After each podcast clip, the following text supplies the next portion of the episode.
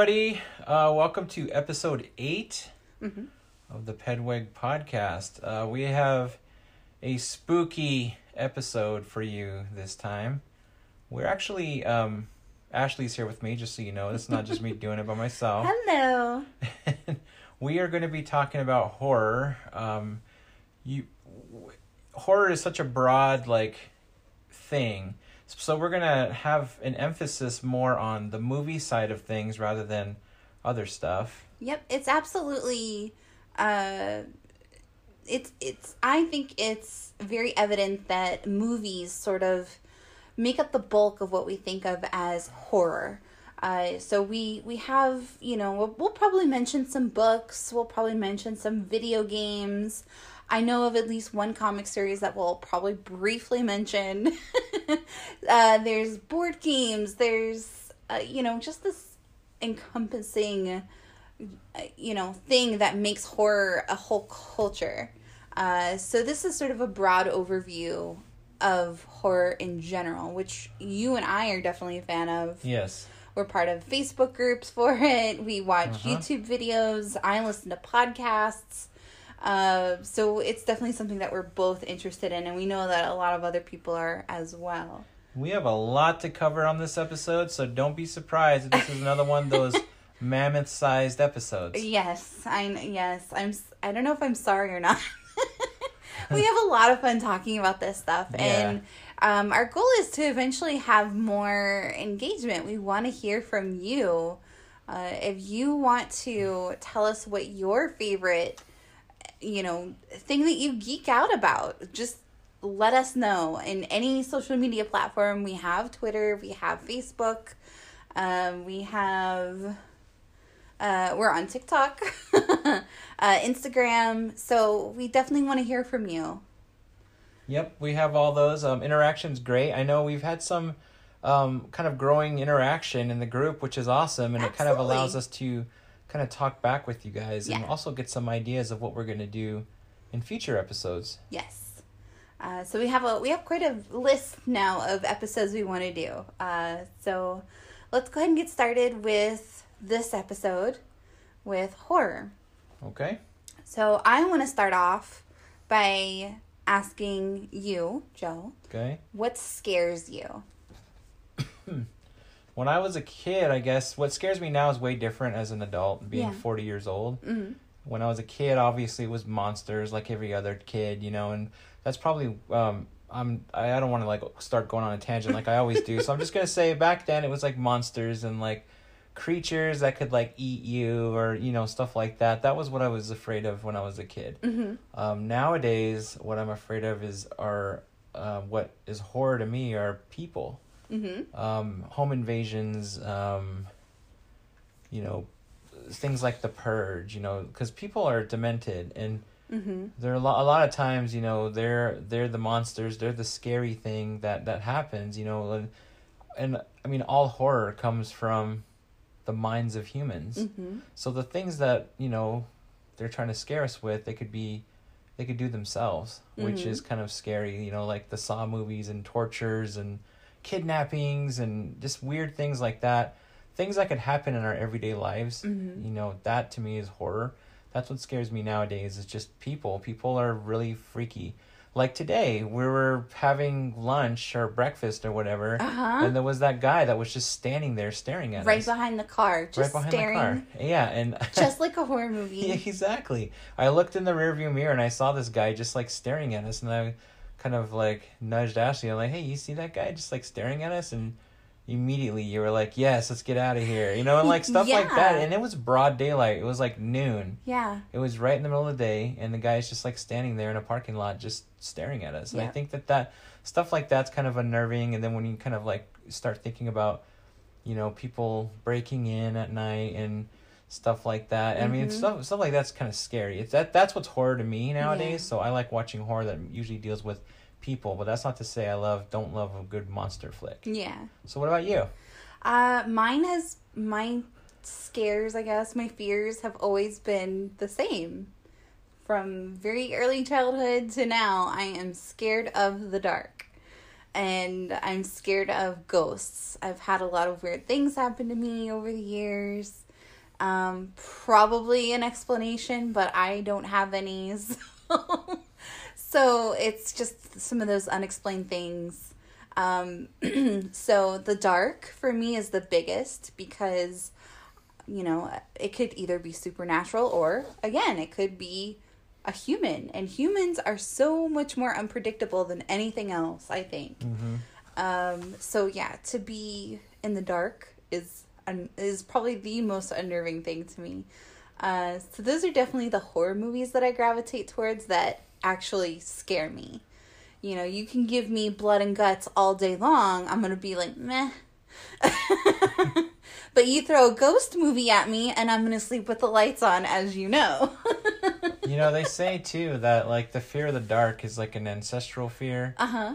Like uh I guess it was it like stems back to like the beginning of man when they feel vulnerable at night from predators, you know, coming in or, or other tribes, I guess, of, of rival tribes like coming to you in your sleep, which is the same type of fear that we feared these days. You know, it's like it's you know, like I just said, like people, you know, Yeah. you never understand and like, you know, people can move under the uh the veil of darkness, you know, Yeah. like uh, stealthy and whatnot and I think we have uh it's really the fear of the unknown in, Yeah. in in general, but I also read that, you know, some people psychologists and stuff think that kind of goes back ancestral to like, you know, your ancestors had that fear of the dark because they didn't know it was going to come and get them in the middle of the night. That's where they were most vulnerable. Yeah. And in the daytime, you you could you know you can see and you know you can see things coming for you if something is coming for you, but at night you couldn't. So Yeah. that's where a lot of people I think have that fear of the dark as well. Absolutely.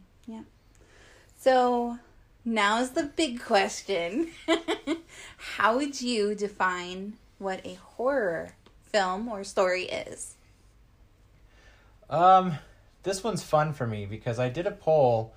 When was it? Like last year, I believe, where I Uh-huh. asked, you know, is the Terminator a horror film? Mm-hmm. And half of the people were saying, well, the majority of the people were saying no, it's an action movie. Mm-hmm. and that's great and you know i mean yeah it is an action movie but the story was about a machine that came back into the past and was stalking this one woman to kill her and um, you know the, the line goes you know he it, it doesn't like it can't be reasoned with it doesn't feel pain Mm-hmm. you know it, it doesn't feel remorse Mm-hmm. and he's like, it just will not stop ever until you're dead. And to me, that's horror. That's horrifying. like if you've got something that is just programmed to come Yeah. kill you, and that, and I mean, in in the movie, you see her running from this thing, and everybody that she goes to get help with from dies. Even the police. There's like a mm-hmm. great scene. In, in the Terminator, and this isn't about the Terminator. This isn't a podcast about the Terminator. But I'm using this as an example because a lot of people say that the Terminator is not a horror movie, and so your question to me is is when someone is in great danger and there's something unstoppable, there's something where the, it almost feels like there's no hope. F- Like horror is the absence of hope to me. So you get these situations where these this monster, I'm gonna call the Terminator a monster because it's mm-hmm. a machine monster and it's killing everybody. She goes to a police station where you would feel safe, right? And you're like, oh, I got all these cops. Oh, thank God. This thing had like like Kyle Reese says, it has no fear, mm-hmm. no remorse, no anything. It just walks right into the police station and just mows down everybody to get to this woman. To me, that's horror. And a lot of people can com- can say it's not, but Michael Myers does the same damn thing, and Jason Voorhees. They are unstoppable killing machines that stalk you to kill you. That's horror. How is that not horror? So I'm laughing because as long as I've known you, you have been on the crusade. You've been on the fight to let people know that Terminator is indeed a horror film. And I do I I'm going to say that at first I was like, "No, it's not because it's it's sci-fi. It's not your typical horror movie. There's nothing you know, it's not in the same vein as Michael Myers. But it is. But it is, yes. I the more the more that we have this discussion, the more I agree with you, and it does actually fit the definition. Well, the you know the commonly accepted definition of what horror is, which is horror is a genre of fiction, which is intended to or has the capacity to frighten, scare, disgust, or startle its readers or viewers by inducing feelings of horror and terror. So, yeah, I can see that in the Terminator. Um, ultimately, I I don't know. I feel like he's more of an anti-hero, but How is he an anti-hero? he's going back in time to murder a pregnant woman. Or at the time she's not even pregnant. He's murdering her. all right, all right. I mean, there there's no anti-hero at all. Like maybe in the in the sequel, yeah. But Yeah. in the first movie, he is an absolute killing machine who murders everyone that is in his way in order to kill Sarah Connor. That his is that's his entire purpose. I have no real dog in this fight, so I just say yes, dear, and move on. But I ultimately do agree with you. I can see where you're coming from. Um, at first, you know, I remember when you asked me about Alien being a horror movie, um, and I agreed with you because looking at the definition, that is a scary movie. You know, you're, mm-hmm. and there's a lot of darkness involved in that. You know, Yeah. you're this lone woman on a spaceship. and claustrophobia Oh my goodness, it's intense. and no weapons. Yeah. I I mean, Alien. If you've never seen it, which I I'm pretty sure everyone has seen it, but if not, you need to get your ass out and watch it. It's about these essentially space truckers mm-hmm. who come across you know a, a, a signal and they go and it's crazy because they they land and they find a bunch of eggs and one of the crew members gets you know infected by an egg and an alien pops out of him later on. Um, the funny thing about this movie and, and just a quick little segue like uh, d- distraction if you will is at the beginning of it this whole movie could have been completely avoided had everyone listened to ripley because ripley was like we can't violate the protocols. He's got an alien life, an unknown life form on him. We have Yeah. no idea if it's going to infect the rest of the ship. You guys are stuck out there now. I'm not opening anything. But the android opens it up anyway and lets them in. Yeah. And everyone's like, what the hell? Why would you leave us out there? Well, because, you know, we could all die from this thing. We don't know what's going to happen. And gee, what happened? Yeah. Everyone almost died from it. And I know the movie is cool and it's definitely a horror movie to me. A lot of people would say, mm-hmm. well, it's sci fi. But yeah, it is sci fi, but it's horror because Yeah. It's not your typical movie where you have like, oh, it, it's an alien on a on a um, military base that's attacking things. Not like Starship Troopers or anything like that. It's not a war movie. It's a bunch of space truckers hauling rocks and I don't remember what else they had on the Nostromo, but the Nostromo, but they had like all this stuff and they were bringing it back. You know, they were they were basically company people. They were truckers, and they get introduced to this alien life form that's uh, you know killing them one by one. Mm-hmm. Very ninja like too, crawling through the vents and stuff. I mean, that's terrifying. Like they they have no training for it. They weren't expected it, to to know anything about this, Mm-hmm. and they're pretty much helpless. And I think that the whole like absence of hope definitely applies in the in a movie like Alien. I think that a lot of people have a hard time understanding that it is a, a horror movie. Uh, if you think about it, at the, the exact same year, 1979, you also have another prolific uh, horror movie that came out, the Amityville Horror movie. Uh, I'm sorry, the Amityville Horror. And it's, they're, on the surface, they're both very different movies. You have aliens on, in, you know, Alien, and you have you know, demonic possession in Amityville Horror. So one is very much the stereotypical horror movie, and the other is set in space, basically. Yeah. Um, but yeah, I I totally agree with you. I would love to hear what other people think of that, hmm uh, because I think that's a great discussion, and it kind of changes your point of view of okay, well, what what defines a horror movie? Exactly, and I, what I think to me, a lot of people say that Terminator's not a horror movie, or would even argue about Alien, which I don't. I don't think. I think Alien absolutely is a horror movie. Mhm. You can't take that away from it because it is an alien life form killing people one by one, and I'm even gonna say Predator is also Oh, a, a horror movie. I mean, yeah, it's action. It's got Arnold Schwarzenegger and all Mm-hmm. that, but that movie is also horror because it is another alien life form, but it's here on Earth. Mm-hmm. And yeah, you got soldiers and the typical like badass dudes, you know, but that's what makes it all the more better is this thing is hunting them one by one. And it is a sci-fi, it is an action, but it is a horror movie. It's the same concept as all the other slasher films. And I think a lot of people want to argue that movies like that are not horror. simply because they've been conditioned to watch movies like Friday the 13th and and Halloween and Night, uh, Nightmare on Elm Street and stuff like that where it's like the slasher genre is when is what people usually think about when you say horror film. When you say oh what is a horror film to you? You know the first thing people think about are those ic- those horror icons if you say what are your horror icons it's always Leatherface or Michael Myers, Freddy Krueger, Jason Voorhees, mm-hmm. Chucky to a degree. You know, it's like all these things, all those movies are all slasher films. Mm-hmm. So slasher is is a genre of horror, is a subgenre, but it doesn't. That's not the definition of horror, though. I mean, yeah, mm-hmm. it, a lot of these other movies have that same formula in them, but it's a different thing. One's a machine, and the others are aliens. I mean, one of them is like a feral type of alien, and the other one is definitely a thinking alien that's like Yeah. trying to outsmart them. But it to me, that's still horror. It's still horror to me.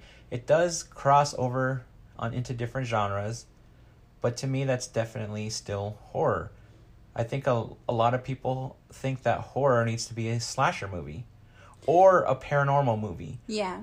those are like the two most popular ones but there's also like godzilla you know people wouldn't think that's a horror movie but that is also a type of horror movie It's a creature feature. And, Exactly. Um, I I built a huge timeline that I could probably still add to of different um, notable pieces of horror culture.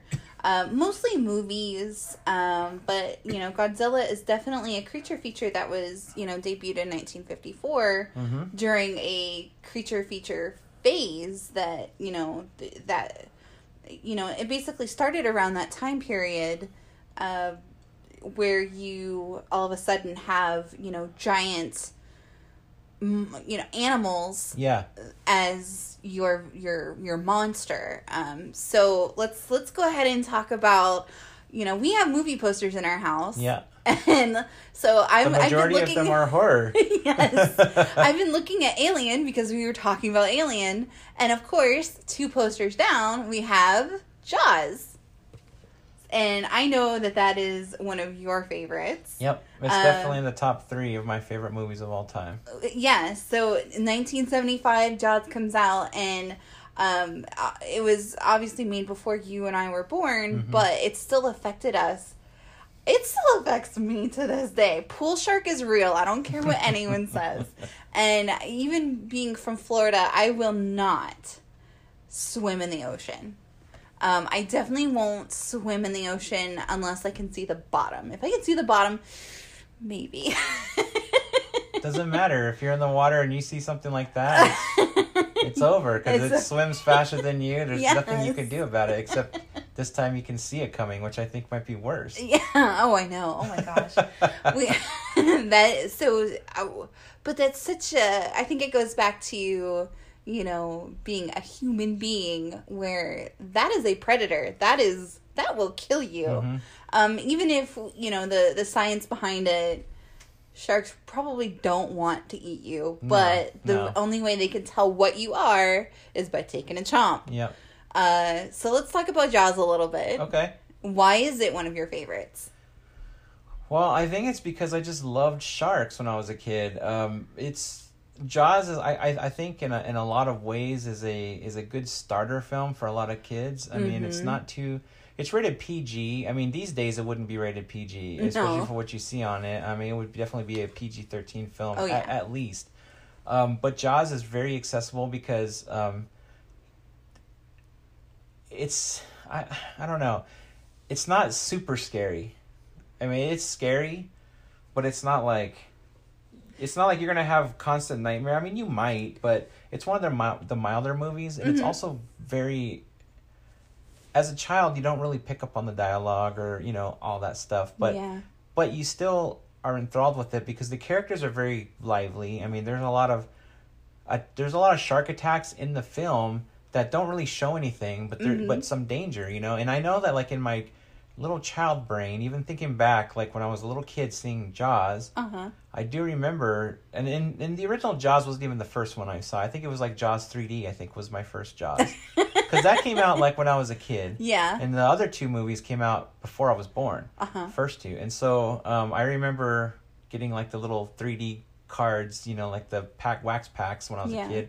But anyway, um, I, I think it's Jaws to me. What I really liked about it was it was a kind of a starter movie where it was kind of suspenseful. It wasn't like super Uh-huh. gory. There wasn't like a lot of blood. My parents didn't have a problem with me watching stuff like that Yeah. and it wasn't like super um disgusting gore and there wasn't like a like tons of nudity there wasn't Yeah. like a lot of cursing or anything like that it was very suspenseful film and it was almost like uh kind of like the hitchcock type movies Yeah. it wasn't it, it would like the shark was implied and you like didn't, didn't see it all the time but it, you saw glimpses and it, like when you did hmm it was shocking. So I was like, when I was as a little kid, I wanted more of it, and I'm like, oh, I, I want more, I want more. And then I realized that by the time I really got into Jaws, there was already like three movies, so I got to watch like all three films, and I'm like, oh wow, this is so cool, and became like my favorite thing. So when I was a kid.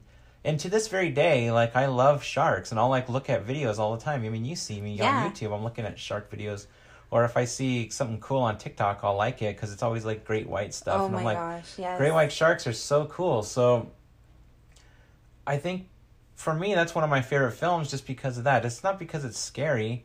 I mean, yeah, I'm not gonna go like dive in the ocean and like swim around and you know at night or dusk or whatever like that lady did, but but at the same time it's it's it's cool. It's fascinating because it's real Yeah. to me. You know, I mean that's that's not some monster in the closet and it's not like some demon under the bed. It's not it's, it's not something that is is completely like Out of- unbelievable, I guess, yeah. you know, like to a degree. Out I of the realm of possibility. Right, and you have a shark that's like real. Like these things are real. Yeah. And they're out there and they're hunting and all they do is swim and eat. That's all a shark does.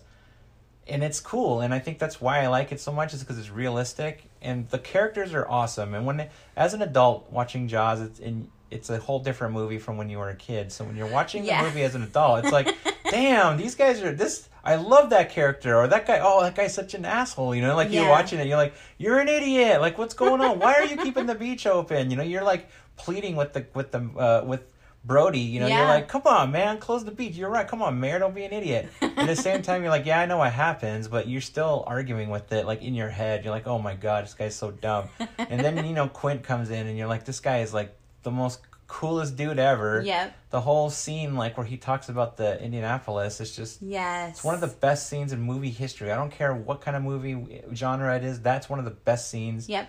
ever, ever, and I'll defend that to the day I die. It's like and that is why Jaws is so good. And that whole last part when they're out there hunting for Jaws or hunting for Jaws, hunting for Bruce, and and you know they attach the barrels, and he's like, oh, he went down with three barrels. Like they never go down with three barrels, and it's like they're fighting this force of nature that's Yeah. just hell bent. Yeah, and it's hell bent on taking them down. Like it's not just like, oh yeah, these guys are in a boat, whatever. No, it's like trying to bust the boat, like trying to sink the boat to get to them. It had this almost uh, human need to seek out these particular people. We I think we heard somewhere that uh, you know the shark like specifically goes after these people.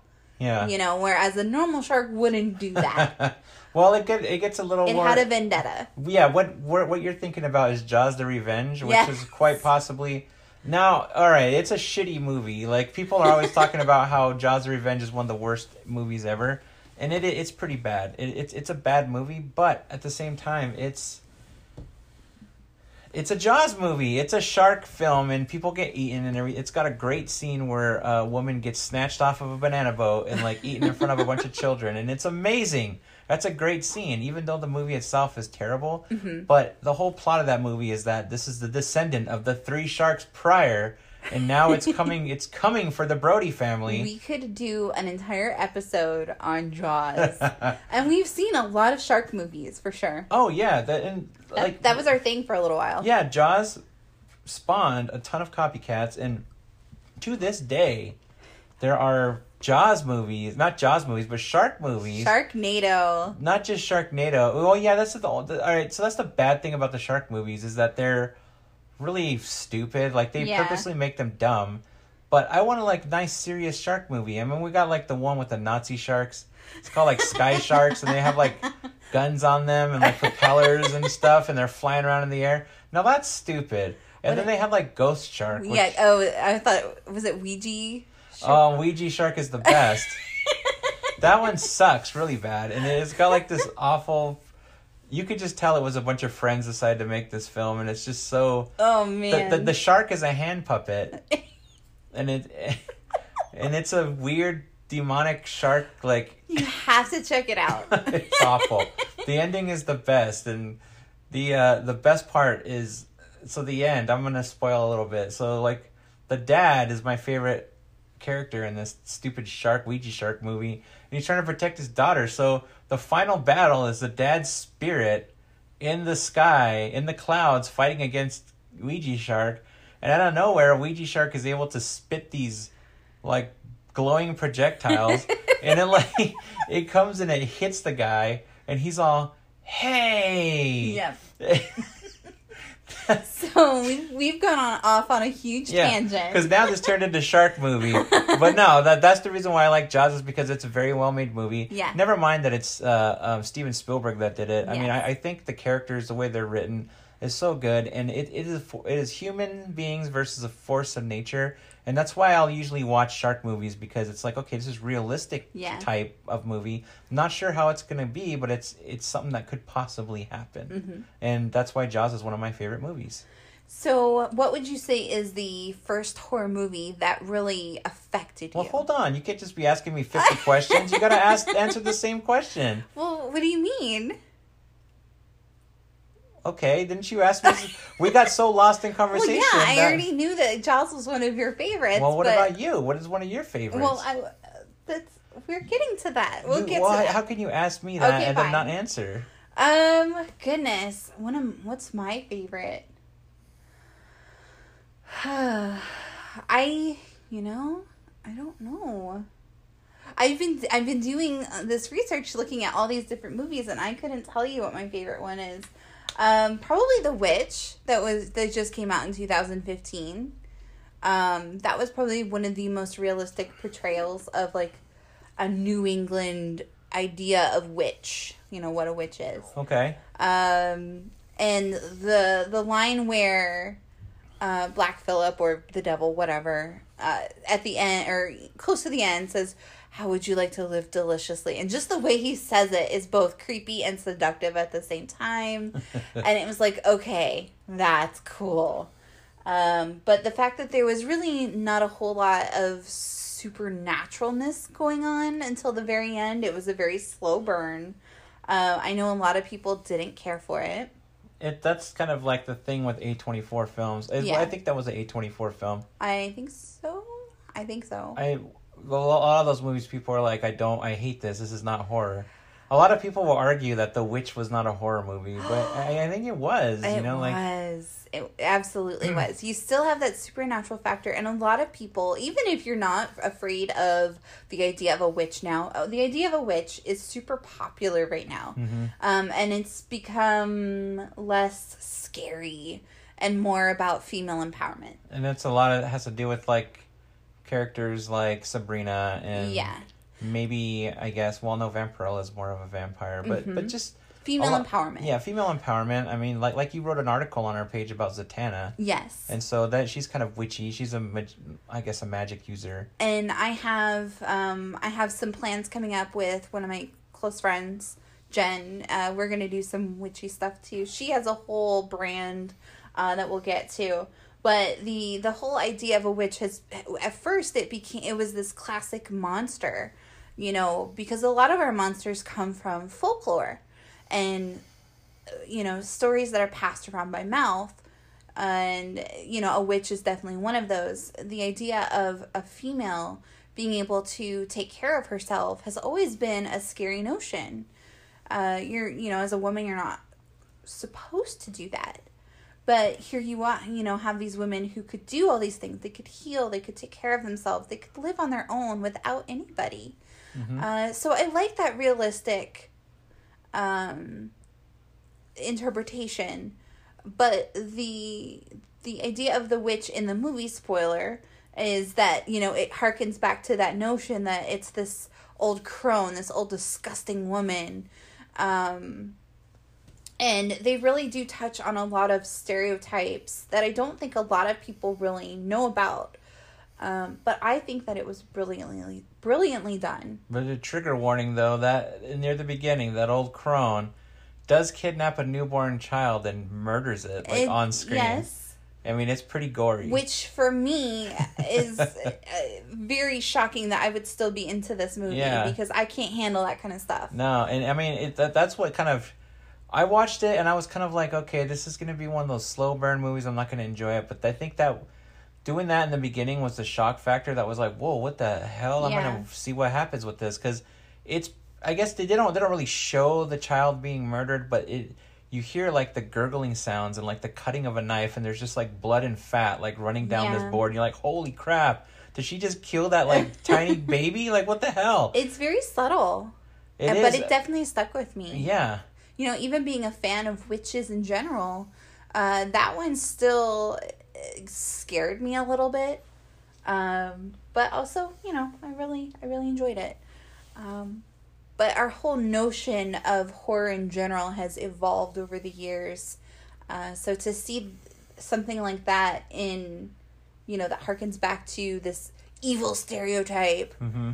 in a world where witches are thought of as more like just female empowerment was still really cool. yeah it's a different uh different thing a different time for sure and like you said i kind of want to jump back kind of to, like to the origins of all and like how you were talking about how horror kind of evolved from folklore and Mm. there's a lot of stuff like that like you know in our timeline of horror you know you got like the in the universal monsters and all that we were all based off of books stories folklores stuff like that i mean that they came out back then you know it's like in the you know almost the middle uh, i guess the 30s and 40s of uh, 1930s and 40s and so So with the with film, when you know films were first being made, your first horror movies did come out around the same time. So in the the eighteen nineties, um, you you've got movies coming out that are more specifically centered around Edgar Allan Poe um, and other folklore. Um, and then once you get into the 1920s, you start getting into Nosferatu, um, Phantom of the Opera with Lon Chaney Sr. it's all the macabre Yes, and then you get into the 1930s where we see our Bela Lugosi Dracula. You've got uh, Boris Karloff Frankenstein, that kind of thing. yeah So and you know when we were talking about uh, how Godzilla came out in the fifties, and then we talked about how there was a lot of things. I mean, what they have. Uh, I what was it called? It was like them or they. I can't remember, and it sucks because now people are going to be like, "You're not a horror fan," but that was like you know the the giant ants. Uh, Oh, I, I, I think it was uh, them. I, I believe it was either Yeah. them or they, and. I get it confused because then there's They Live, which Yes. was an '80s film, which was freaking awesome. Uh, but a lot, all those, a lot of those horror movies from the from the '50s were giant creatures because that was the like atomic age of horror, Yep. where it was like radiation, like Yes. you know, did all this stuff, and like America on, on a large scale was worried about like nuclear war. That was like The the, horror. Yeah, it was the fallout of nuclear war. So you had these giant ants. There was Mhm. like the giant rabbits, which is which is uh, kind of funny to think about, but that was a horror movie. There was like giant shrews. Um, there were giant like everything, you know, like it was cool. Like the the giant stuff.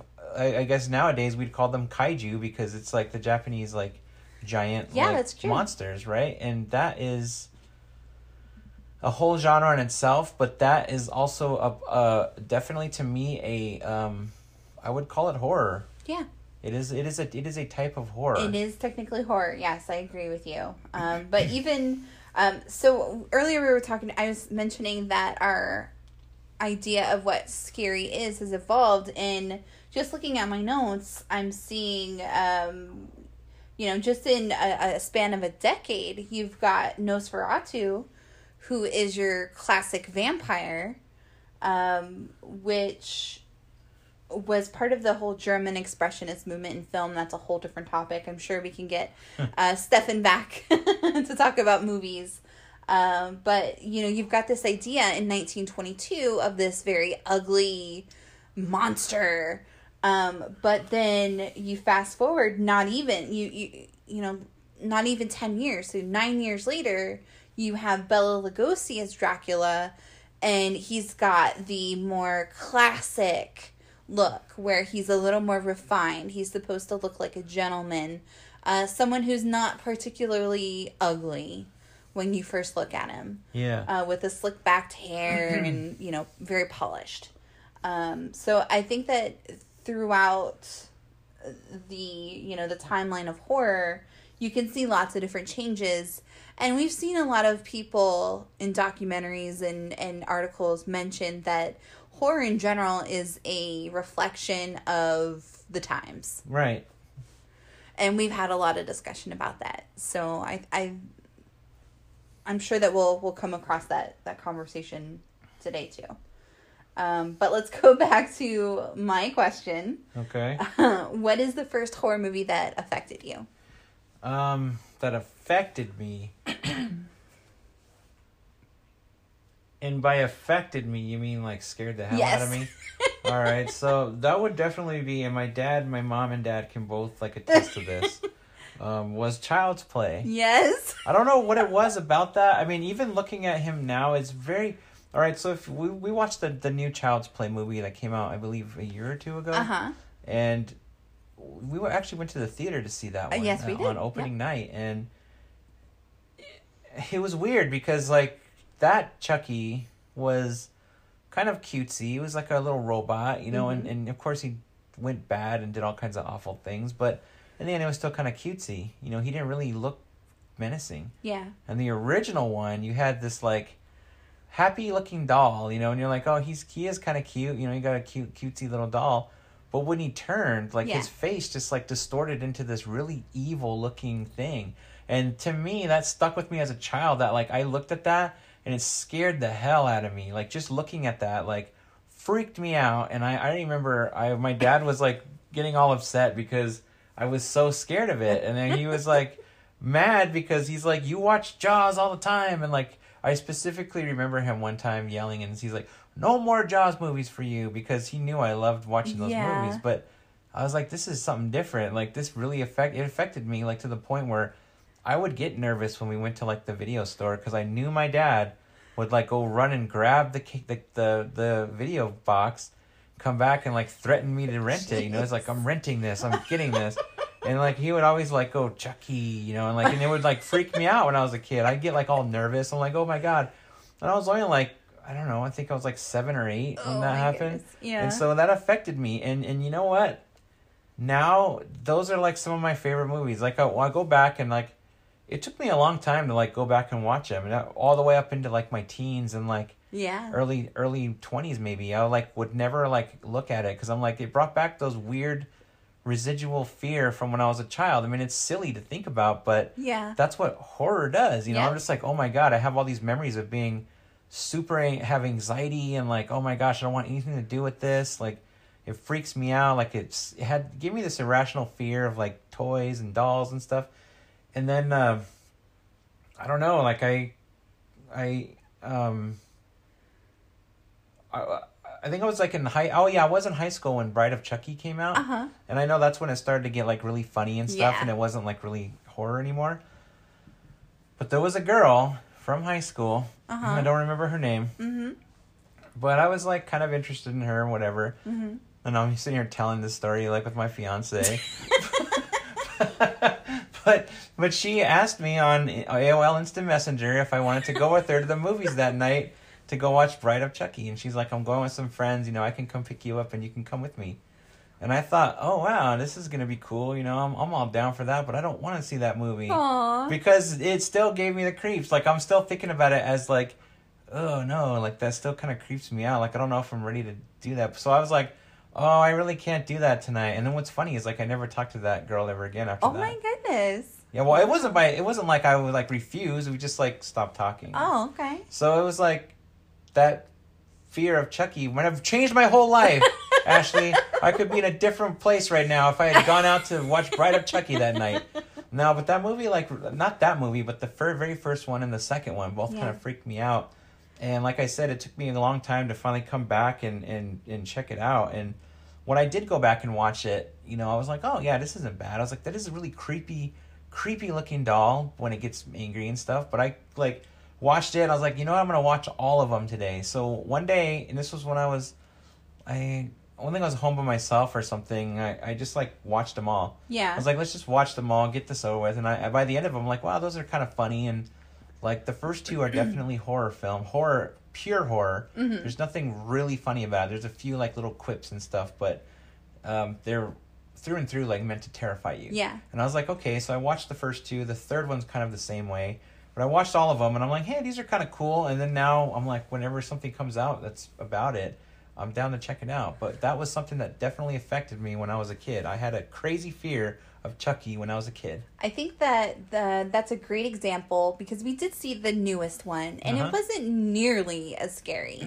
um, and I think it's a testament to the uh, physical effects that went into the movie, where when they had the, the the Chucky doll, they had several different versions, and they purposefully made him look different every time you saw him. So he looked more uh, like the the this older man who's possessing him. Yeah. Um, and I think that added to the creep factor. The fact that you've got this physical, um, these physical effects that are so much more um, real. Like the practical effects. yeah, the practical effects. That's what they're called.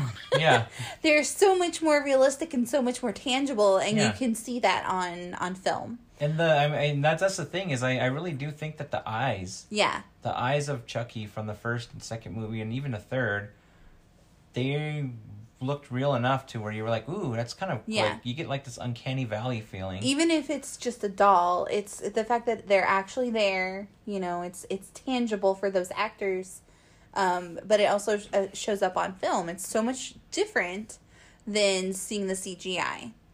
Um, and with the whole doll thing, I I remember, I, not as a child, but um, I remember watching the Conjuring movies. You know, where you got Annabelle, and going back to the story of Annabelle, the real Annabelle doll was a Raggedy Ann doll, yeah. and I had those.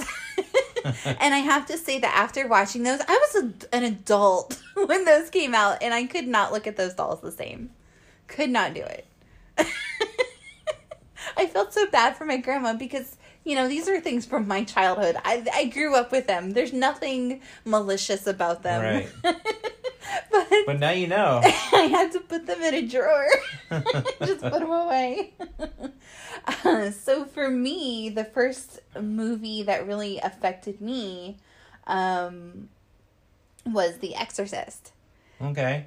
And it came out in 1973, uh, but I obviously didn't, you know, I wasn't alive then. Um, I saw it when I was probably 13 Mm-hmm. um 12 13 something like that. I was in middle school. And i remember spending the night over at my friend jen's house and we watched the exorcist.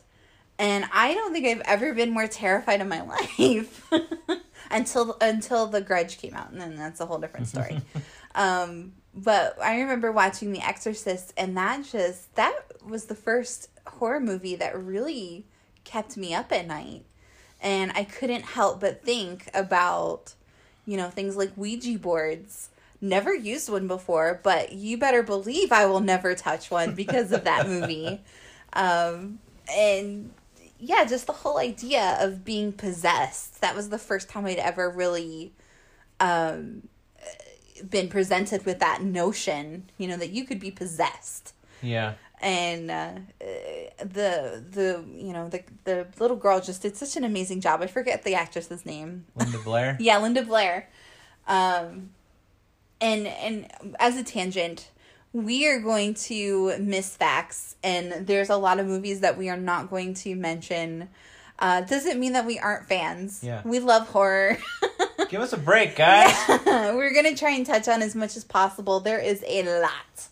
Um, yeah, we haven't even scratched the surface. No, I mean, we there- haven't. Horror is just like a huge part of our life. yes. I mean, we we watch a lot of horror stuff, and at least, um, I think the last thing we did was we watched the entire brand new season of The Stand, and then we Yes. went back and actually yesterday Uh huh. watched the 1994 thing all the way through from start Yep. to finish. So it was like six hours.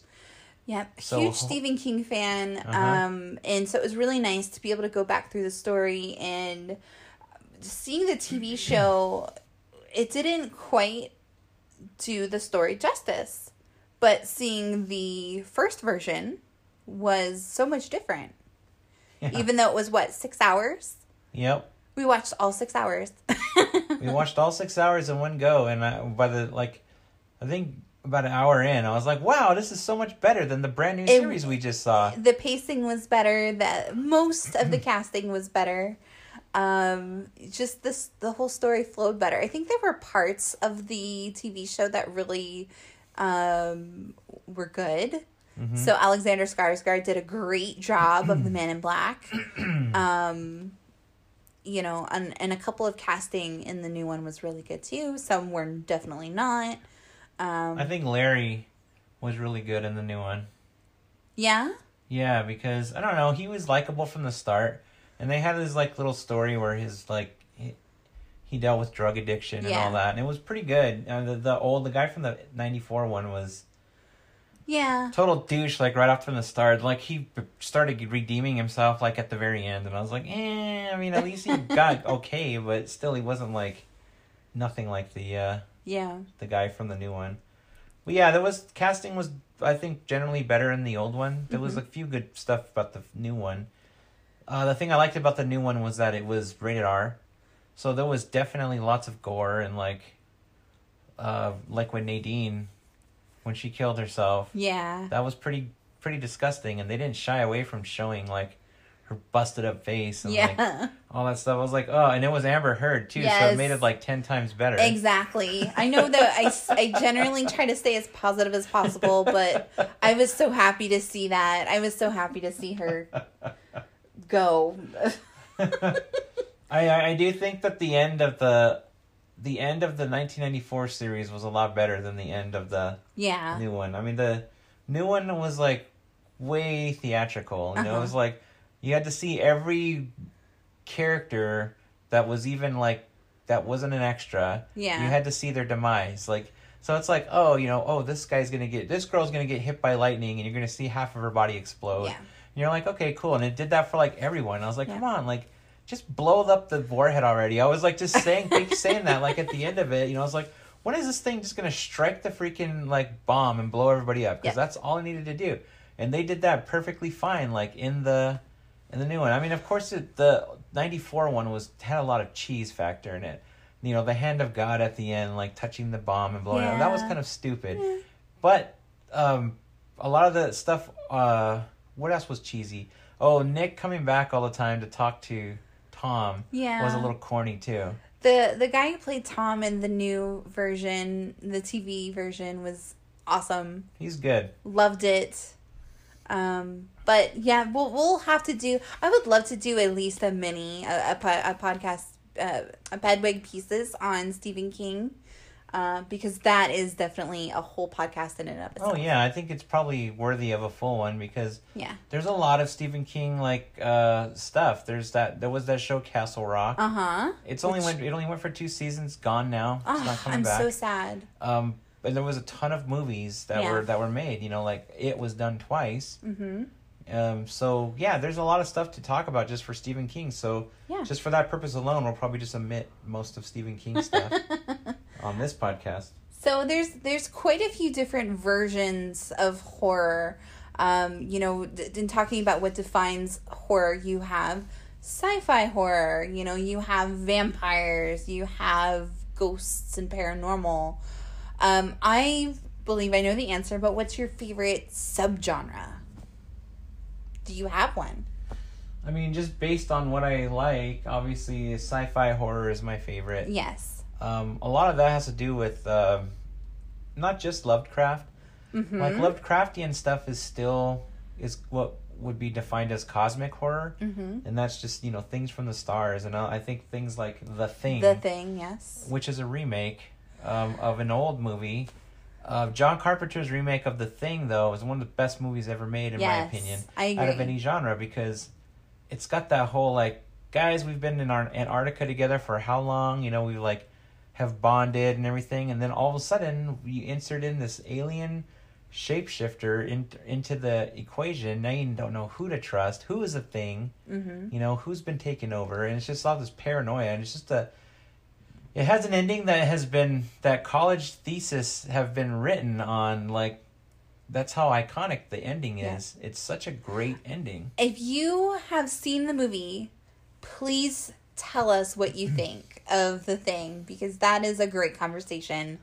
I had not The que- seen it before. real quick, the question is, was Childs a thing at the end? Yes. That is the thing that, no pun intended, but that is the thing that has been debated about for since it's came come out, which was almost forty years ago. So throughout the entire movie, Mm. it's basically a process of elimination, and you're left with two guys, and it's questionable whether or not one of the last two guys is the thing. Um, so yeah, that's a that's a great one. Yeah, it's a good question because presented with the data, you know, at the end of the movie, MacReady is like doing everything, right? Mhm. And Childs is nowhere to be found. Yep. All of a sudden, everything seems to be vanquished and life is back to normal. But you got these two guys, like Childs shows up out of nowhere. He's like, oh, I was doing something. And then you got these two dudes sitting. Obviously, they're going to die Yeah. because it's out in the middle of Antarctica. Mhm. There's no shelter. They're just sitting outside in the snow, and they're both talking. Mm-hmm. And up to this point, there was really no concrete evidence. If you watch the movie, there's no concrete evidence that anyone infected by the thing is capable of carrying on conversations. They usually just stand around Yeah. until they're found and then they make all these weird noises and stuff. But at the end, Childs is having a conversation with MacReady back and forth. But there's some things in there, and I'm just gonna talk about it now because just in case nobody even like says anything about it. yeah. One of the major things is that MacReady has a bottle of whiskey that he was making into like Molotovs and stuff, and he opened up the top, and a lot of people say that there was fuel in there that he put like gas in there to light to light it up as a bomb, as opposed to just having whiskey in there Uh huh. and he offers it to Childs. Childs takes it, just takes a swig of it, acts like nothing's wrong, and it goes back to MacReady, who just kind of goes, like he just kind of chuckles a little bit, like, I know he's not who he says he is. Mm-hmm. It's a small little tell, and, and other people would say, and there, I read a college paper about this that somebody wrote. Uh huh. They also said that Childs was too trusting to just grab something and put his mouth on it. Like he has no idea if MacReady is also a thing. Yeah. And if he was, he would have been like, "Oh, I don't know about that. Like, Yeah. I'm not gonna drink that thing." But instead, he just like grabs it and drinks it. So that's another tell that Childs may have been the thing. yeah. Isn't there one more? One more thing? But- Um, yeah, there was an. Technically, it's a prequel. Well, isn't it? Um, I don't know if if it's real or not, but um, I heard that since it's so cold, one of them you can see their breath and the other you can't. Yeah, that's another thing. Uh, um, and I, I think that child is the one that has no breath. Yeah. So there's a lot of like clues, Uh huh. but the end of it is just the two of them sitting there, like waiting to see what's gonna happen. I love next. that. I love then, that. Then you hear the the the music come in, you know, like dum dum Yep. dum dum. It's like a heartbeat. oh my god, that movie's the best. You've got to see that. It, it's worth what. It, what. What's so good about it is you know what's gonna happen. You know who survives. You know who a thing who who is a thing, who's not a thing.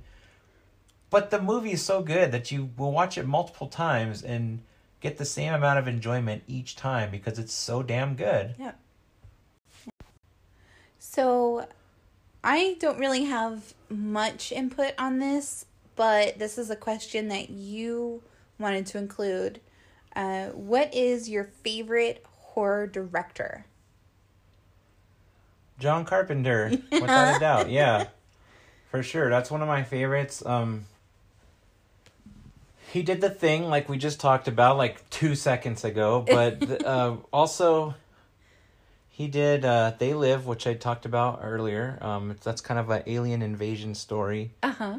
um, with like subliminal messaging, and of course it has Keith. It stars Keith David and Rowdy Roddy Piper, and it's amazing. It's a, I wouldn't. I guess I would say that's kind of a horror movie. Yeah. Um, it's definitely a sci-fi movie for sure, and the movie is just about aliens who are kind of taking they're they're slowly taking over the world, and It's kind of like a New World Order type of thing, Mm-hmm. and it's it's basically a satire um, on consumerism. So, um, eventually, uh, Roddy Piper finds these sunglasses that when you put it on, kind of like lifts the veil on the world and it like lets you see it the way it truly is. And all the billboards, you know, trying to sell you stuff, they all say like obey and like Yeah. consume and like all the magazines on the rack all say the same thing and he could see like who's an alien and who isn't, you know, infiltrating the world and they're just like going about their business like getting groceries and stuff just like everyone else. And so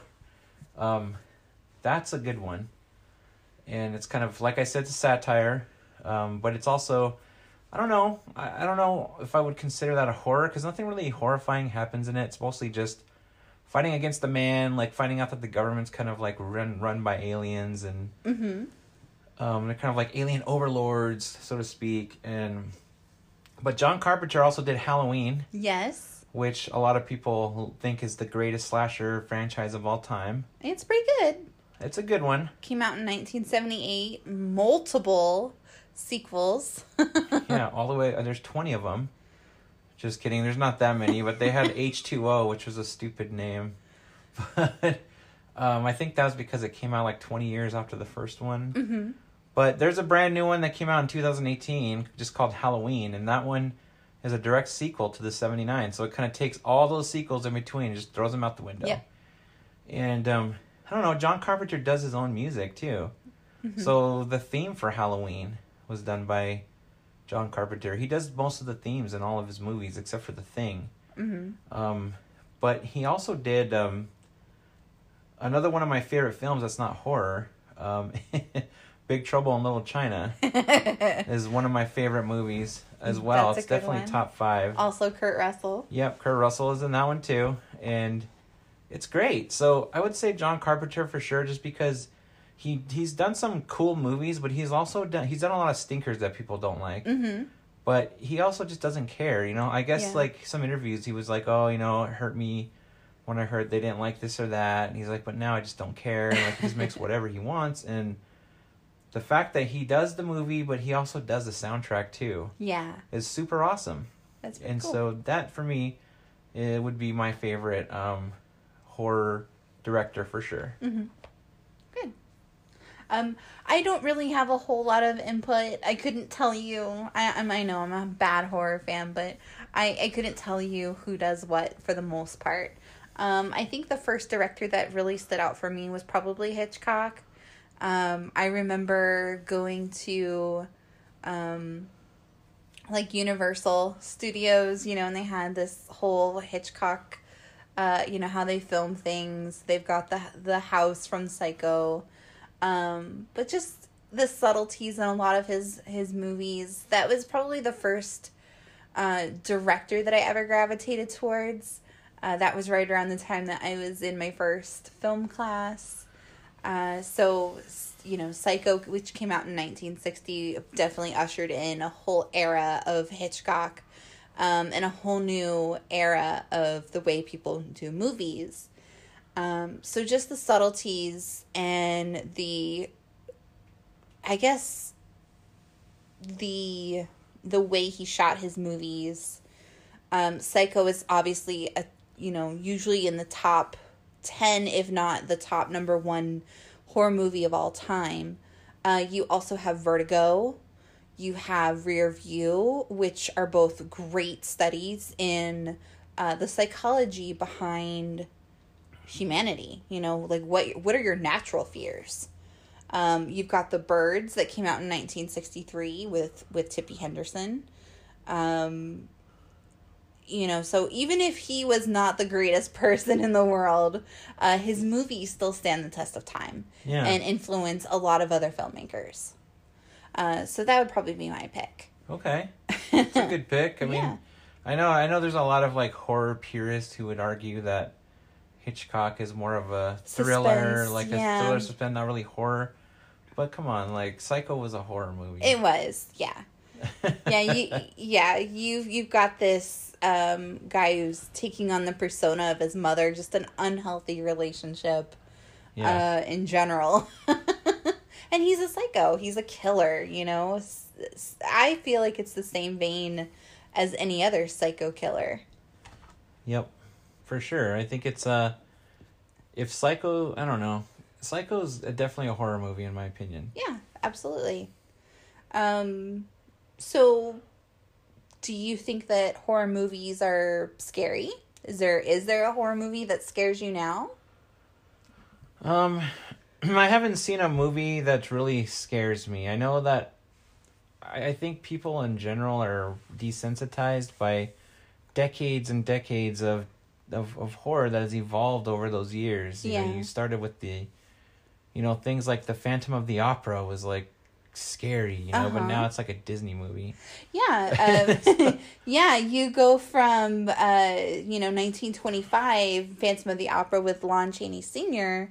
and you go all the way through the decades to Gerard Butler. You know, Yeah. that's a huge difference. You go from this terrifying monster to ooh Gerard Butler. Yeah, it's just one of those things that just evolved where it's like Yeah. back then that was horror. Nowadays it's a romantic like movie. It's supposed like- to be romantic, and I don't understand why, but yeah. Yeah, but the uh the Phantom of the Opera though, the end of the original movie is like one of the greatest endings ever where you know they corner they corner him Mm-hmm. and he they're all there to like lynch him and mob him and kill him and they've got their pitchforks and the torches like literally and he like reaches back like he's gonna hit them with something and they all like recoil like oh my god and then he like slowly opens his hand and there's nothing there Yeah. and then he just laughs and laughs and then they kill him Yep. But that's like the best part. It's like everyone, like at even that last little bit, he like got over on him, like won over on him, like at the very end. That's such a great film. It is. I agree with you, and it, and it's a great. Um, it's. I don't know. I don't really consider that a horror movie, but At the time, do. it definitely was. Yeah. And so that's the thing is like things have evolved over time. I mean, you would maybe look at some of those old movies. I know a lot of people would say Godzilla's not a horror movie. Mm-hmm. And even at the time, it was like this is the dangers of radioactive like Yeah. use, like using the atomic bomb is going to create creatures like this, and things have you know like them, or they or whatever. I'm pretty sure it was them. Now I'm thinking about it, it was probably them, and it was like the giant ants, you know. And it was like you I have all remember these movies, as they as you get older, as as time goes on. And and film gets older, you look back at those films, you're like, that's not horror Yeah. like because in back then you know those people well, for instance we, we ran into when we went and watched the dead can what was it dead can die can't die or dead don't die or something like that Uh-huh. it was that zombie film with uh, bill murray and uh, Adam Driver. adam driver and it was basically just a it was a comedy film but it was so funny and we ran in we were sitting next to that guy who was like in his 90s or whatever Yep. and he was talking about horror films back in the day and he was kind of making fun of them a little bit you know about how, how they were old and they weren't Yeah. really scary and they were just kind of like b movies Yep. and i was thinking to myself you know he's right but at the same time back then that was horror like those Yeah. were the drive-in movies back then where it was like oh man the blob is a good example where Yes. you watching the blob and it's like you watch that nowadays and you're like that old movie with steve mcqueen that's not scary but then they redid it in the 80s where it was like ultra violent and it was like holy crap like the blob is freaking scary because it didn't show like it disintegrating people's faces or like Well, the melting them the original came out in 19, 1958, so they probably didn't have the technology no but, I, to but there that. was not no movies even did that to begin with Yeah. like no one showed anything really graphic Yeah. Whereas in the new, like new Blob, that Blob was like 1980 something, but it came out in the 80s, and like that Blob, which was a remake, was super violent in comparison. It was mm-hmm. just showing people disintegrating when they touched the Blob, and like it was really gross, and it was like almost uh, almost body horror type because Yeah. their their faces would like melt like really slowly and stuff, and Yep. and I think if they made a blob now, it would be even more like the the gore would be amped up to 11 I think with Yeah. that. And I think that horror in general um pertaining to the the question that you asked, it's it's a lot different now. I think a lot of people horror's a lot different because you got things like a Serbian film Oh. where people are calling that horror when really what it is is it's kind of pushing the boundaries of what you can stomach as far as what you see on screen. And we are in no way promoting that one ever. I I oh mm mm mm. I have a lot to say about that, and never will see it. No. Yeah, there's there's a lot there's a lot of disgusting stuff about it, and um, but to the point is that there's horror is just way different now. Yeah. It's not horror. I don't think horror people aren't really scared anymore of horror. They're more they're looking for the next disgusting thing. So they want to see something that's gross, and Human Centipede Mm-hmm. is a good example of that. I mean, is it horror? Yeah, it is, but at the same time, it's like also just for gross out Yeah. stuff. It's like we're gonna just get progressively worse and show you disgusting things with the Human Centipede. I think there's like three of them Yeah. and they just get worse as you go on. So it's like, okay, well, this is pretty gross. They're like showing you things on the on the screen that's meant to shock you, and a lot of the stuff that's shocking to people is gore. Something a, a really gross gore mixed with sex Yeah. in some way, and it's like you take the two of them together and you mix them together to create something that's shocking. Because to people, sex and gore together is something that's like something that's still taboo where it's like it's not wired in your brain. You're like your your brain thinks of sex as like pleasure. Yeah. and then it looks at gore as like disgusting. So you have like disgusting It's like mixed with sweet and sour. yeah. It's like sweet and sour mixed together. It's something that your brain can't really comprehend where you're like oh man I- that's gross but i can't like not look away. You know it's like one of those things. And people i think as as time goes on we're going to see a lot more of stuff like that trying to shock people because Yeah. the traditional horror tropes aren't scary to people anymore and i think film has evolved in a way where people are still kind of scared of like um i guess like paranormal stuff Mm-hmm. so those are still gonna happen because it's like the jump scares, you know, it's like Yeah. bang, something really loud and people scream and then laugh and you know, they like laugh nervously because they got scared and trying to laugh it off. Yeah. And I think we're gonna see those forever until the end of time. yeah. But horror has evolved to the point where I don't know if it's scary anymore as it is result like they're kind of turning to cheap like ways to scare you or shock you. So I think that that's the answer. It's not really scary anymore. More so they're just trying to shock you or get a response out of you in some way. Yeah.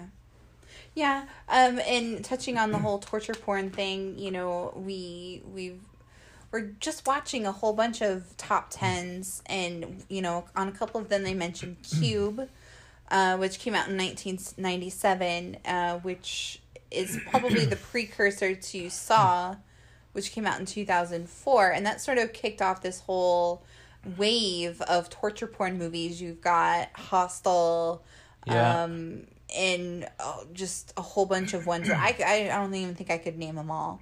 Um, but it does seem that I mean, even in within the whole Saw franchise itself, it always tries to outdo itself with the next one. Uh, to the point where they what they they've kind of resorted to who's in the newest one Chris Rock. Chris Rock. I mean, uh, how?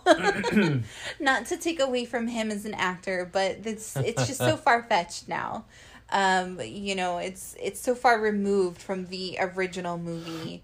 Um, but you also have, you know, a whole wave of uh, horror comedy, which we won't touch on a whole lot. Um, but you're kind of looking at the the scary movies yeah. um, where they poke fun at horror movies, and it all sort of began with Abbott and Costello um, in 1948 went with Abbott and Costello meet Frankenstein, um, where you know these aren't necessarily scary anymore. You know, when you can laugh at that monster, it's not scary anymore. Yeah, I agree. And that's kind of a, probably the reason why those spoofs exist. Yeah, to take away the edge. Yeah. Maybe there's there's probably some truth in that. Um, I know for me, I you know, like I mentioned before, the whole paranormal thing is always gonna get me.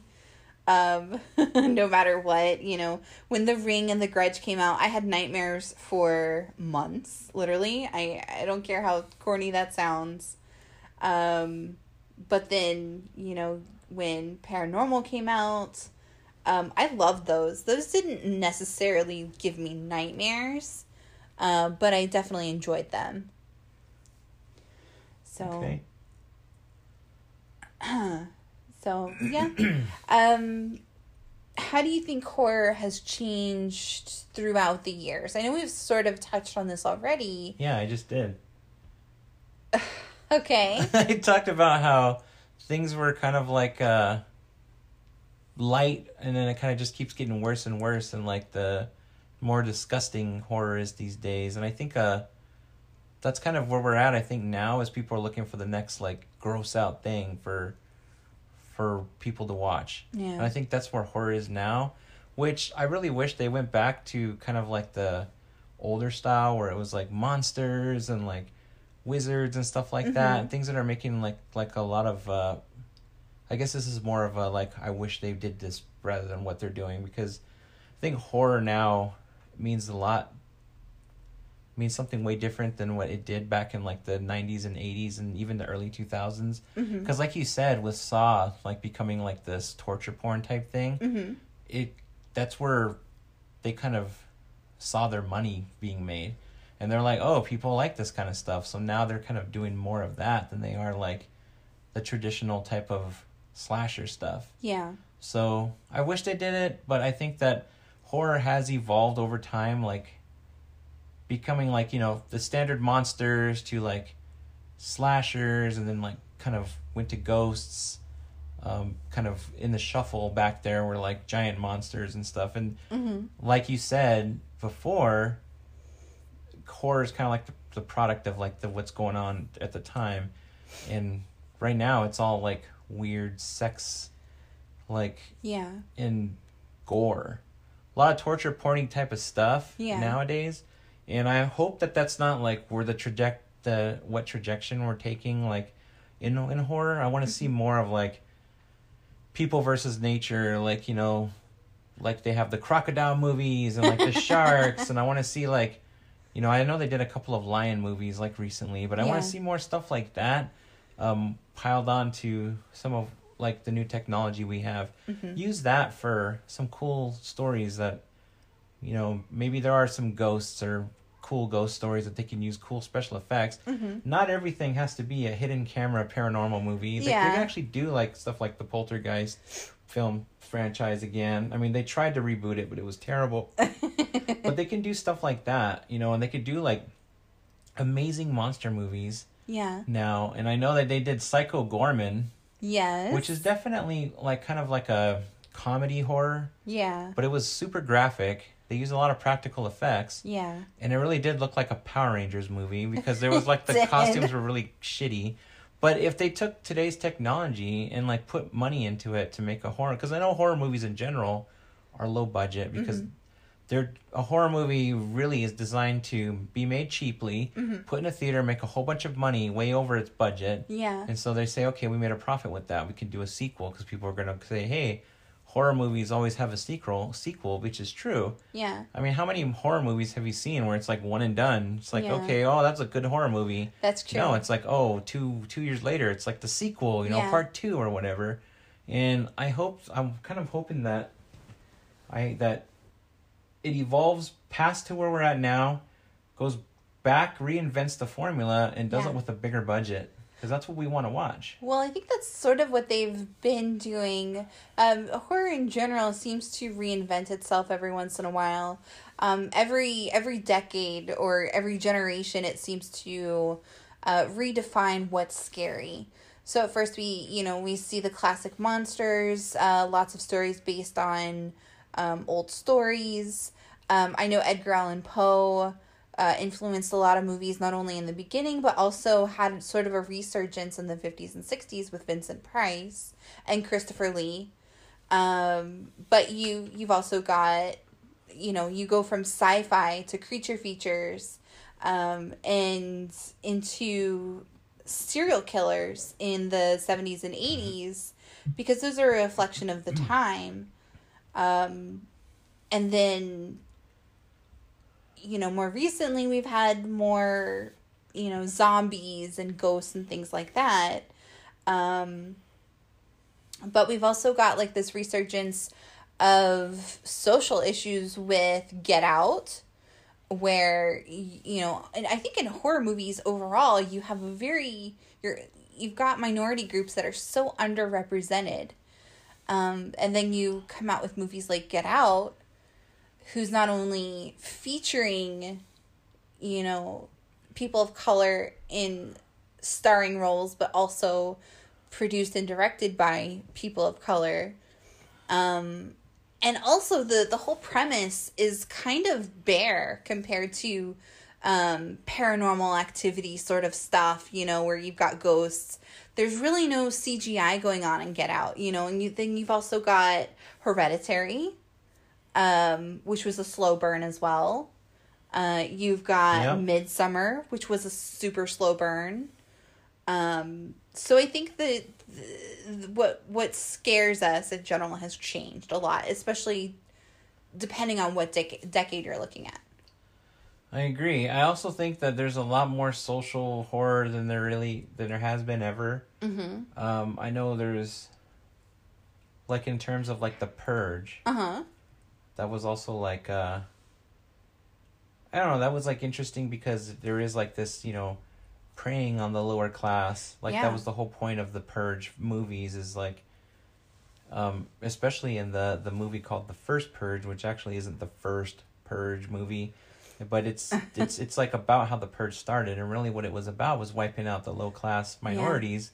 that lived in the projects. You know, they were like let's just get rid of these people because they're just basically a leech on society. So um not to be all political or anything, but the but the movie poster actually had a a red hat that's not it was very much looking trying to be like the the MAGA hat, yeah but instead of make America great, it just said the first purge on it. yeah So it's just is interesting to to see stuff like that, and I know that people are gonna be like, "Oh, boo," you know, there's like liberal whatever, but I thought it was interesting because there there is like a, a correlation to the way the world is right now. Yeah. It's like a, you know, there's al- always been like some kind of social commentary in horror where like you know things are kind of the same way as they are in real life, Yeah. and there is definitely a divide there, and I think that the pur that first purge movie poster and the the content of it mm-hmm and I mean, whether or not I agree with the political thing, you know, it's like it was appropriate. It's appropriate for the time. Yeah. Yeah, no matter what no matter what side of that spectrum you're on, you can't deny that that's a rare very real fear uh for both sides that something like that could easily happen. Um and I think the Purge movies sort of hit on maybe a scenario in which that could happen. Um the you know, the first one came out in 2013. There's been several uh sequels but also a TV series that we watched Yeah. um that we enjoyed Yeah, Uh, TV series was good. and it's it's sort of torture porn ish um but with the, it seems a little smarter though Yeah, I wouldn't say it's torture porn because it doesn't feature like people there's not extended scenes of, of people being tied down and like cut up and yeah all that stuff. Mostly it's just people who the real horror in it is that your boss, your coworker, you know, Anybody. your neighbor is just deciding one night, the one night in the year that they're just gonna go out and start murdering people that they mm-hmm. that wronged them during the during the year and it's just so weird to think about. It's like why would you even do that? Like yeah I can't even imagine. Like I put myself in some positions and I'm less like thinking to myself, dang, like, you know, put being the person who extinguishes someone else's light, you know, it's like how could you do Yeah. that? How could you like live with yourself? Not that I'm some like hippie, you know, if push came to shove and if it's like my family or someone else, yeah I'm definitely choosing my family. So it's just I I just can't wrap my head around like wanting to do something like that. You know, Yeah. where it's like the purge is out, so good. Let's go out and start. You know, that guy cut me off. I took his license plate down. I know where he lives. I'm gonna go out and get him tonight. You know, That's it's just so like so weird. Like, it's just vengeance. You know, it's like it's un. It's violence and vengeance for no reason. Yeah, people do seem to hang on to their anchor a little bit more, and we have seen quite a few movies like that more recently. Like unhinged. Yes, with uh, Russell Crowe. Yeah. Um, just it's you know something so petty. it doesn't need to be that serious. Yeah. But that is a very real fear, Yeah. especially in uh, you know today's climate where tensions are super high. You never know what your neighbor's gonna do. Yeah, you never know who's who's what, you know. Yeah, exactly. So you never know who's gonna just like, it's it's. I always think about what what I would do with the purge, and my answer is always like, well, I'd go out and purge the purgers, you know. but then like when you think about it, it's like, well, no, that's really not like something I would do. Yeah. I would always like say, hey, actually, what I would do was touched upon in the second series, Uh huh. uh, the second uh season of the Purge show, Mm-hmm. and that was a bunch of people went out and like robbed a bank Mm-hmm. and they took all the money out and as long as they were like outside of the bank when the alarm went off then they were cool they could keep all the money Yep. but one guy like had his foot still in there and that would like kicked off the whole premise of the show Yeah. and so the, i think that the purge series um not to go on a tangent but the purge series to me is one of the most original things that have that have come along because this the possibilities of what happens during the purge is endless Mm-hmm. and I think the first purge really hit it on the like hit it on the nose like perfectly. Mm-hmm. If the purge was real and they said all crime is, you know, legal, the exact same thing that happened in that would have happened in real life, which is there would have been block parties. Mm-hmm. People were like doing drugs in the street, just having a good time, like no Mhm. one worried about anything and it was the fact that they like goaded them into like there would of course that's not to say that there's not going to be people who are like good i'm going to go kill people because there Yeah. will be people Oh, like I'm, that Sh- I'm sure. but it wouldn't be like the purge like movies where the alarm goes off and all of a sudden everyone's like let's murder everyone i Yeah. d- honestly don't think that would happen if the purge was real Mm-mm. but i do think there would be a lot of rape there'd be a lot of Yeah. fights there'd be a lot of drug use there'd be a lot of like weird shit going on like Yeah. a lot of places would get robbed there'd be a lot of theft I'm pretty sure that most people would try to stay inside as much as possible. I I want to have faith in humanity and say that I I truly believe that most people would try really hard to keep to themselves and stay as safe as possible. That's my take. I, I think you're probably right probably most people would do that i just think that it is a little unrealistic to think that oh everyone's gonna be out there murdering each other and everyone's Oh, got yeah. their weird masks and sadistic weapons and all this stuff and weird traps set up i don't think that that would happen I mean, we do live in a world where the KKK exists, so I'm sure that'll happen in some areas, unfortunately. Um, but you know, I think for the most part, people will stay safe.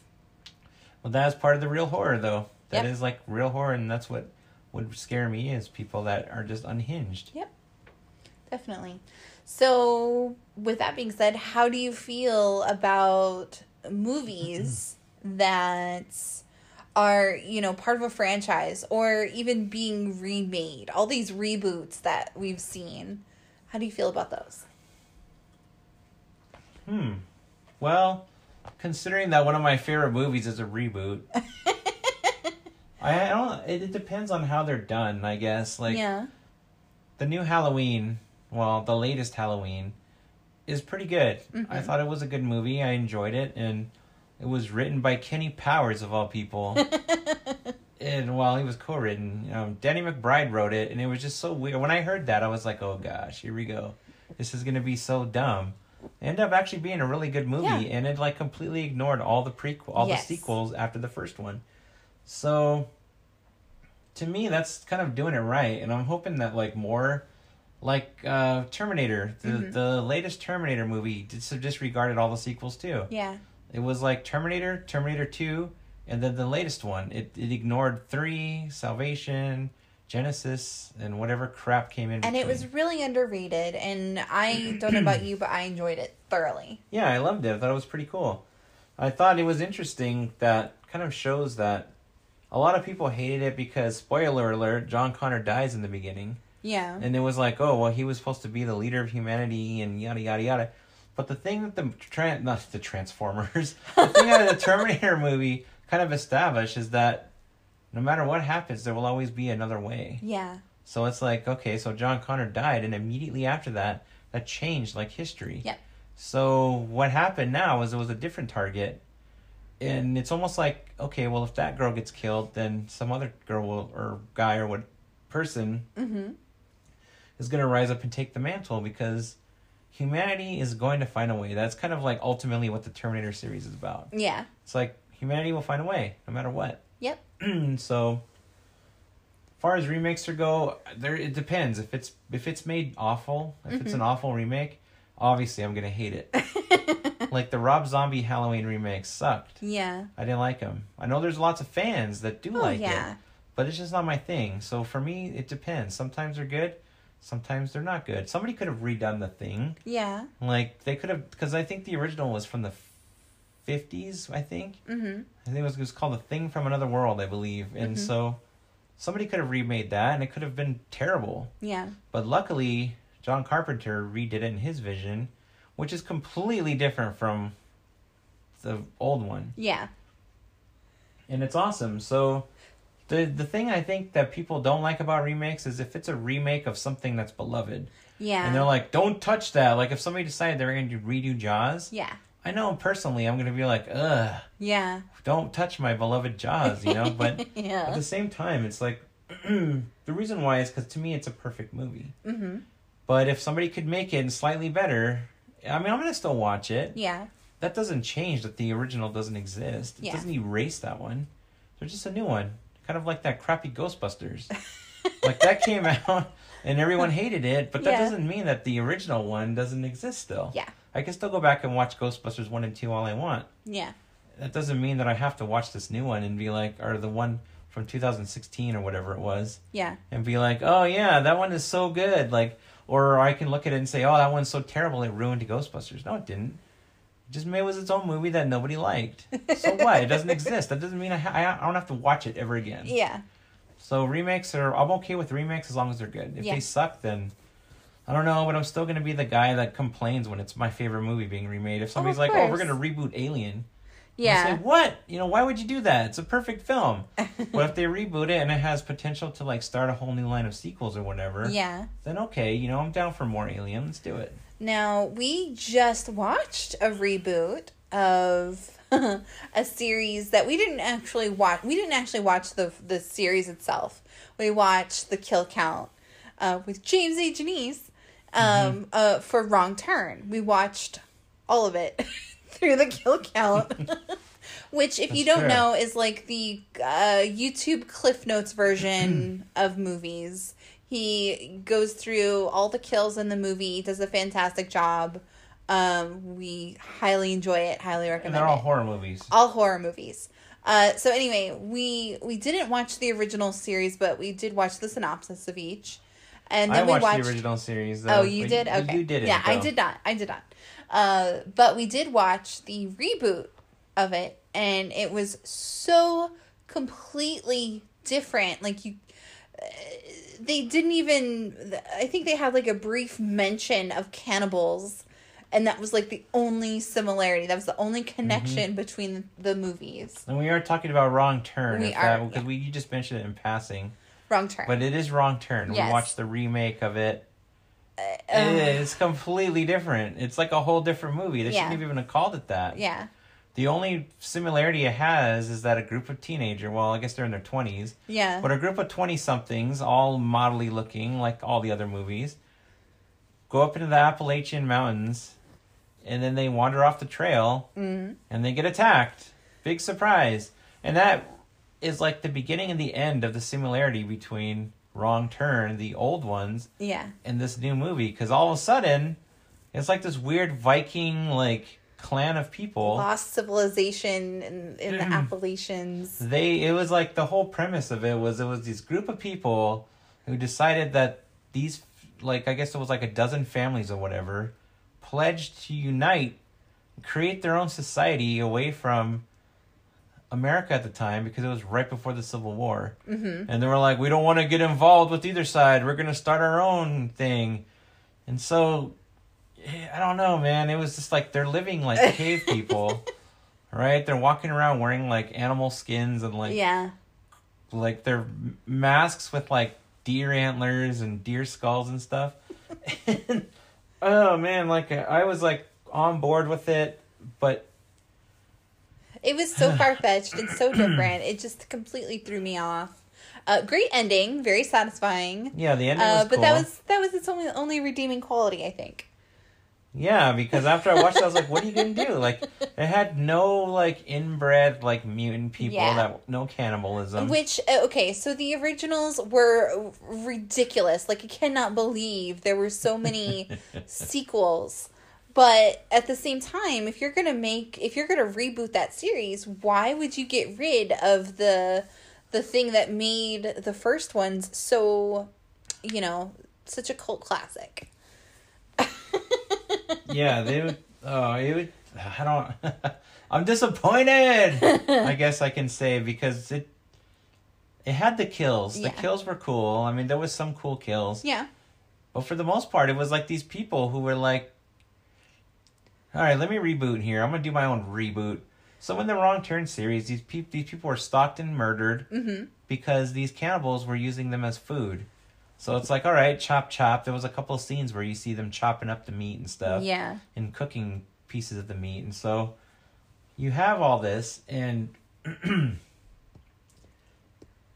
it's gross and it's something that you're like, oh man, I, I can't think of myself as being like food, you know, or Yeah. like other humans or whatever. And so in this movie though, you get these villains, you know, the the bad guys, so to speak. They try to do a spin on them where they're like not truly the bad guys. Yeah. So they're like, oh, they're just misunderstood of this like civilization that's starting. And keep in mind, this this isn't like wrong turn where like these guys don't speak and they're just like going, making Yeah. noises. No, these people have their own language. Number one, Yeah. and then number two, they like speak English and they're like intelligent people. They're just like, oh yeah, hey, we're doing this whole thing. We've got our own like way of life. Don't come and mess with it. Yeah. It's like, but then you get people we don't like in, intruders, so they'll take these people and instead of like kill them, they'll like threaten the hell out of them, like join us or whatever, or die. You know, like oh, okay, well, I guess we'll join you. That kind of takes away from the whole like danger out there. You know, it's like okay, so if I get captured by these people, I just got to play by their rules and everything's cool. and that's exactly what happened to the protagonist. Yes. It's like they get captured she basically was just like i'll sleep with you like any of you and they're like oh okay sure but whereas in the beginning of the movie there was a local who was like saying you know the whole premise of the movie is this guy matthew played by matthew modine was looking for his daughter who was missing. Mm-hmm. so he goes to this town that she was last seen in and like this you know there's always like this local old guy who's like stay away from the woods or whatever. So he says that and he tells her tells the dad don't matter how pretty she is you know like she's gone you know they don't care about how pretty she is and then when you think of that you think of wrong turn and those wrong turn movies are filled with women who are pretty and mm-hmm. model looking you know and they get like their heads like chopped open and shit because they don't give a shit. They're like oh you're food to us. So i figured that's what they mean. Yeah. little did I know that they can capture you, and then these beautiful girls are like, "I'll just marry you. I'll sleep with one of you," and they're like, "All right, like, oh, you can join us then, cool." But I want you to spare my boyfriend too. Oh yeah, sure, he will spare him. And I was like, "What the heck is this?" Like, it- Yeah. so when far it, removed. Yeah, when it when it when it turned into like this civilization, I was just like, eh, this isn't the same. This isn't the same at all. Yeah, I think it's the same thing where when you have your original Dracula, Nosferatu, and now we have sparkly vampires. It's the same thing. You evolve so much, you reboot the same thing over and over again, and suddenly that monster isn't scary anymore. It's not the same. Yeah, because Um, they're trying to like, what they're trying to do is add things to it to make it new, and it's like, what are you doing? Yeah. Um, but I digress on Twilight. I know there's a lot of fans uh, there, but you we you know you also get into Interview with the Vampire, um, which was huge for Anne Rice, who had a whole series based around um, these few vampires, and she does other stories too. She even does. uh, uh, an erotica version of Sleeping Beauty. Um, so she's she that's a prolific horror writer. You have Stephen King, who uh, I don't think you can be a horror fan without at least seeing a Stephen King movie. hmm And it's kind of funny when you see him make cameos in his own work. Yeah, he's mostly in everything. yeah, I don't think he's in The Mist, but he's in a lot of stuff. yeah, he is. it's funny. And now his he his son does comics Mm-hmm. He did. He did, uh, but he's also a writer as well, Joe Hill. Um, so horror in general spans multiple platforms for sure. You have video games. You've got Resident Evil. Uh, you know, video games at first, and then they rebooted it into well, not rebooted it. They they made a whole movie series based on the games. Silent Hill is a big one. Yep. Um, so do you think that movies um, are scarier than playing a game? Um, I don't think they are because I think playing a game gets you a little more immersed. You're in charge of like you're in control of your character. When in a horror movie, you're just watching things unfold, and you're just like, oh well, oh, like I could have, you know, I should have done, I could have done better than that. but then when you're put in a game, it's like, all right, let's see then, because there's a Yeah. game called Until Dawn, Uh huh. and it's definitely a horror game. Um, it's written like a horror movie, and what it is is you take control of these characters throughout the game, and you make these choices, and your choices are judged like, you know, what would you do? Like, you'll be walking, and all of a sudden there's a sa- a sound. Excuse me, I just had a hiccup right right. mid- You'll be walking, and there's a sound. Suddenly, you have a choice you have to make in seconds. It's like investigate the sound or keep walking. Mm-hmm. Well, one of them I was like, all right, I'll investigate the sound. So I did, and I'm like, why would I do that? That's so dumb. It's a horror thing. Mm-hmm. You know, oh, I would have died. And sure enough, the character I had got their head like ripped off. Yep. And I was like, whoa, what? And then it, just- the way the game works is your characters can die, but you the game still goes on. Mm-hmm. And you just lost that guy. And the story continues without that character. and so it's definitely one of those things where it's like, you think you would do better, huh? Okay, we'll go ahead and try. Yeah. And so then you get to play this horror game Mhm. where the game actually isn't, really isn't a game per se. It's more of a decision making thing where it's like, this happens, what are you going to do? You can still walk around and look at stuff and everything, but by and large, it's just like choices. Yeah. So I learned pretty quick that, yeah, I can sit here all day and be like, oh, well, I would do better than that. But most of my characters didn't make it to the end. And I was like, damn, you know, like a lot of times I made the choice and I'm like, oh, that was dumb. But then sometimes I made a choice. I'm like, wait, what? What? How? Why did Yeah. I die? Like, what did I do? And so I think to me the games are definitely scarier because they pull you in. Like they got your attention where you're Yeah. really focused. And the Resident Evil, the original game, is very good at this. There's there's a part in the game where you're walking down the hallway. My throat's really dry. Sorry, guys. You're walking down a hallway, and you walk super slow, and then out of the, if you like you start running through the hall, or you like walk past the window. As soon as you walk past the window, like it shat, it smashes, and a dog jumps through. Uh huh. And so you start running, and then another dog jumps through the other window. So it's like smash, smash, and like the graphics are horrendous today when you look at that old game from like what is it, ninety seven or something like Yeah. that, 96, 95. I don't remember when it came out, but it was like old. I think it was ninety five. Well, like you're running and like these these things are smashing through the windows. And it's freaking you out, and Mm-hmm. it like gives you a heart attack. You're like, "Oh my god," because you're too busy running. And then there's so many scenes like that in that game where Uh-huh. it's, it's jump scares but when you're watching a movie you can you don't have to pay super close attention. You could just you know casually pay attention to it.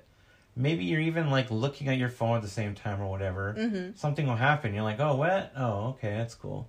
But when you're playing a game Yeah. it has your attention fully. Yeah. and you're totally focused on it. When something happens it's more shocking to you. Mm-hmm. especially since you feel like that is your character. That's you. Mm-hmm. and it's happening to you. And you're like oh my god.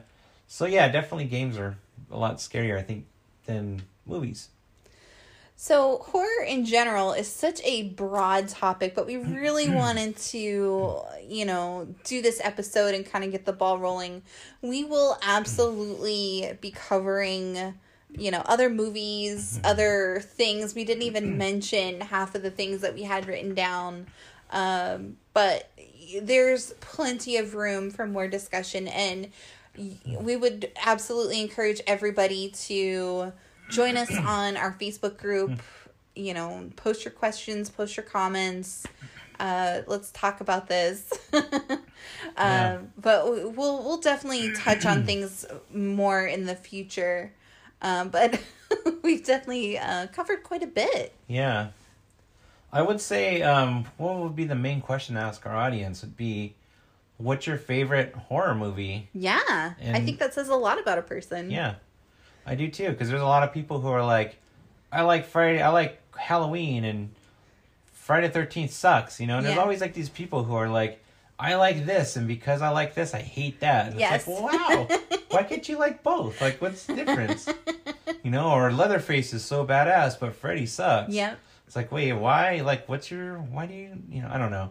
so the good question isn't like what don't what do you hate? Like, just what do you love? Like, when you think about horror movies, what what's your go to? When, when Mhm. say, hey, somebody comes up to you and says, hey, let's go watch a horror movie, or you you say, hey, you should come over to my house and watch a horror movie. What movie are you putting on Yes. that you guys are gonna watch that night? That's definitive, I guess, to you of like your favorite movie. yes. What's what scares you? Yeah, what scares you? What's your favorite movie, and why is it your favorite? Yes, that's the important part. Why is it your favorite? Why do you geek out about that? Because anybody can say I like Texas Chainsaw Massacre, yeah, which we Well- didn't even cover. but why? Well, we didn't cover a lot of the stuff like slashers. Slashers Oh, is man. a huge genre that like screams '80s, and it's Oh, always yeah. like the the one that set up the rules. You know, where it's like don't do drugs, don't don't drink, don't have sex. Like if you do, then you're dead. yeah. You know, so that's like one of the horror things, and they go over that in like movies like Scream.